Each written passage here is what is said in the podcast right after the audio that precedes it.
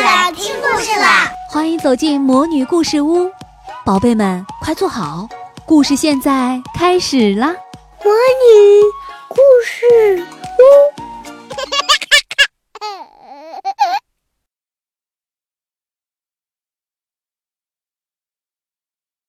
亲爱的小朋友们，你们好，我是你们的海海姐姐。今天我要给大家带来的故事是安徒生童话里的《皇帝的新装》。许多年以前，有一个皇帝，他非常喜欢穿好看的新衣服。他为了要穿得漂亮，把所有的钱都花到衣服上去了。他一点儿也不关心他的国家，也不喜欢去看戏，他也不喜欢乘着马车去逛公园。除非是为了去显耀一下他的新衣服，他每天每个钟头要换一套新衣服。通常人们提到皇帝时，总是说皇上在议事厅里；但人们一提到这个皇帝时，总是说皇上在更衣室里。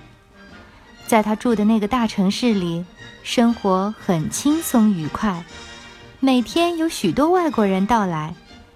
有一天，来了两个骗子，他们自称是织工。他们说，他们能织出谁也想象不到的最美丽的布。这种布的色彩和图案不仅是非常好看，而且用它缝出来的衣服还有一种奇异的作用，那就是不称职的人或者愚蠢的人都看不见这衣服。那正是我最喜欢的衣服，皇帝心里想。我穿了这样的衣服，就可以看出我的王国里哪些人不称职，我就可以辨别出哪些人是聪明人，哪些人是傻子了。是的，我要叫他们马上织出这样的布来。他付了许多现款给这两个骗子，叫他们马上开始工作。他们摆出两架织布机来，装作是在工作的样子。可是，他们的织布机上什么东西也没有。他们接二连三地请求皇帝发些最好的生丝和金子给他们。他们把这些东西都装进自己的腰包，却在那两架空织布机上假装忙碌的工作，一直搞到深夜。我很想知道。他们的布究竟织得怎样了？皇帝想。不过他马上又想起，愚蠢的人或不称职的人是看不见这布的。他心里的确感到有些不大自在。他相信他自己是用不着害怕的。虽然如此，他还是觉得先派一个人去看看比较妥当。全城的人都听说这布料有一种奇异的力量，所以大家都很想趁这机会来测验一下，他们的邻人究竟有多笨，有多傻。我要派诚实的老部长到织工那儿去看看。皇帝想，只有他能看出这布料是个什么样子，因为他这个人很有头脑。而且，谁也没像他那样称职。这位善良的老部长就到那两个骗子的工作地点去，他们正在空织布机上忙忙碌碌的工作。这是怎么一回事情？老部长想，把眼睛睁得有碗口那么大。我什么东西也没有看见。但是，他不敢把这句话说出来。那两个骗子请求他走近一点，指着那两架空织布机，问他：“布的花纹是不是很美丽？色彩是不是很漂亮？”这位可怜的老大臣把眼睛越睁越大，可是他还是看不见有什么东西，因为。机上的确没有什么东西。我的老天爷，他想，难道我是一个愚蠢的人吗？我从来没有怀疑过我自己，我绝不能让人知道这事情。难道我不称职吗？不成，我绝不能让人知道我看不见布料。哦，您一点意见也没有吗？一个正在织布的织工说：“啊，美极了，真是美极了。”老大臣一面说，一面戴着眼镜仔细的看，多么美的花纹，多么美的色彩！是的，我将要呈报皇上说，我对于这布感到非常满意。嗯，我们听到您的话真高兴。两个织工齐声说，他们把这些稀有的色彩和花纹描写了一番，还加上些名词儿。这位老大臣注意地听着，以便回到皇帝那里去时可以照样背出来。事实上，他也就这样做了。这两个骗子又要了很多的钱，更多的丝和金子。他们说，这都是织布用的。他们把这些东西全装进腰包里，连一根线也没有放到织布机上去。不过，他们还是照常继续在空布机架上工作。过了不久，皇帝又派了另一位诚实的官员去看看布是不是很快就可以织好。他的运气并不比头一位大臣的好，他看了又看，但是那两架空布机上什么也没有，他什么东西也看不出来。你看，这段布美不美？两个骗子问，他们指着一些美丽的花纹，还解释了一番。事实上，什么花纹也没有。我并不愚蠢，这位官员想，大概是因为我不配有现在这样好的官职吧。这也真够滑稽，但是我绝不能让人看出实情来。因此，他就把他完全没有看见的布称赞了一番。同时，他对他们说：“他非常喜欢这些美丽的颜色和巧妙的花纹。”是的，那真是太美了。他回去对皇帝说：“城里所有的人都在谈论着这美丽的布料。当这布还在织的时候，皇帝就很想亲自去看一次。他选了一群特别圈定的随员，其中包括已经去看过的那两位。”诚实的大臣，这样他就来到那两个狡猾骗子的地方。这两个家伙正在使劲织布，但是一根线的影子也看不见。您看，这不漂亮吗？那两位诚实的官员说：“陛下，请看，多么美丽的花纹，多么美丽的色彩！”他们指着那架空布机。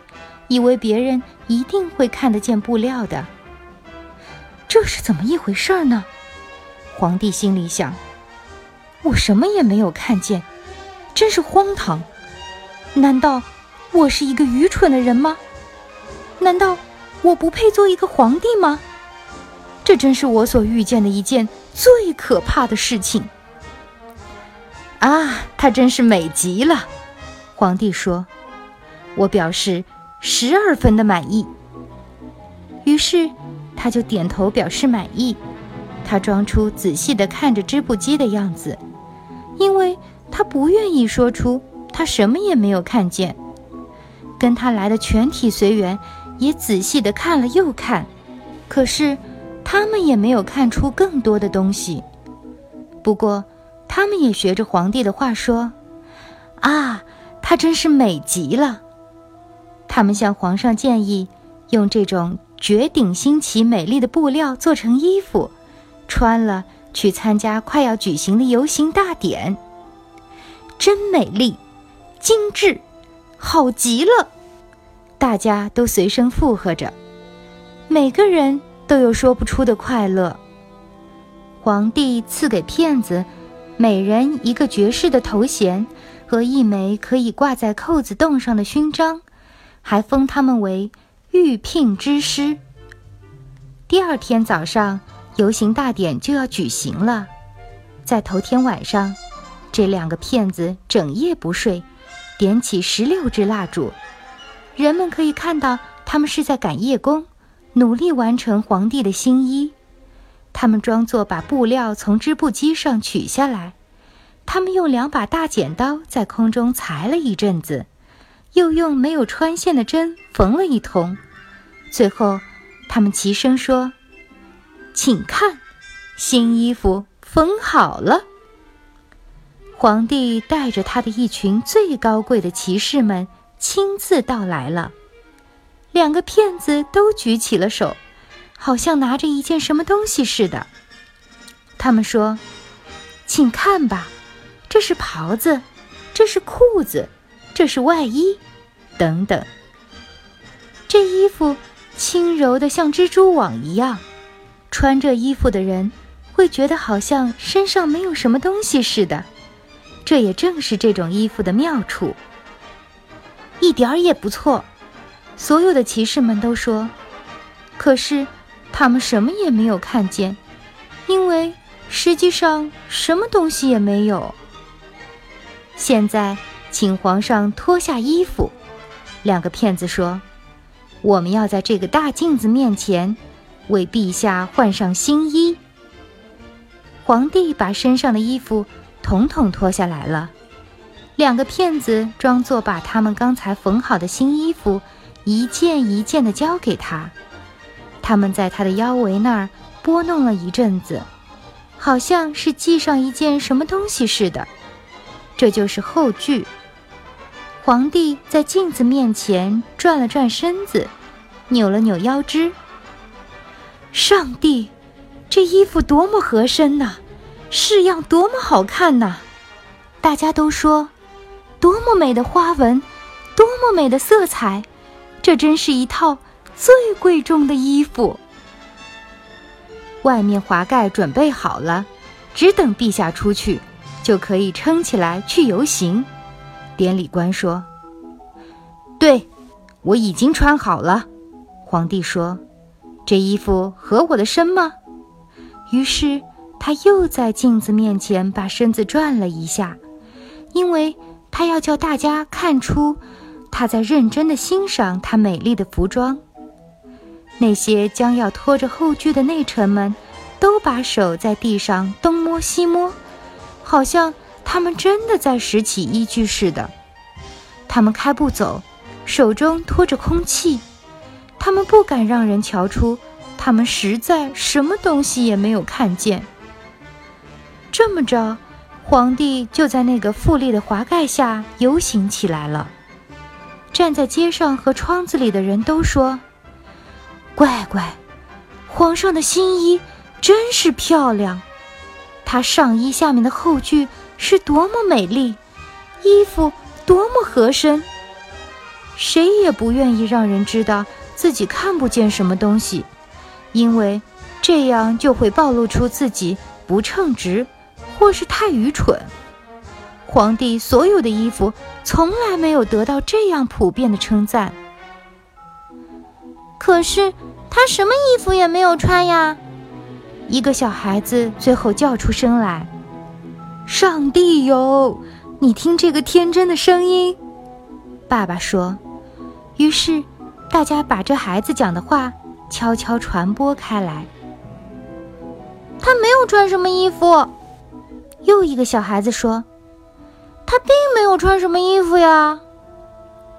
他实在没有穿什么衣服呀。”最后，所有的老百姓都说，皇帝有点发抖，因为他似乎觉得老百姓们所讲的话是对的。不过他自己心里却这样想：我必须把这游行大典举行完毕。因此，他摆出一副更骄傲的神气。他的内臣们跟在他后面走，手中。拖着一个不存在的后句。好了，亲爱的小朋友们，今天我们的故事就讲到这里，我们下次再见。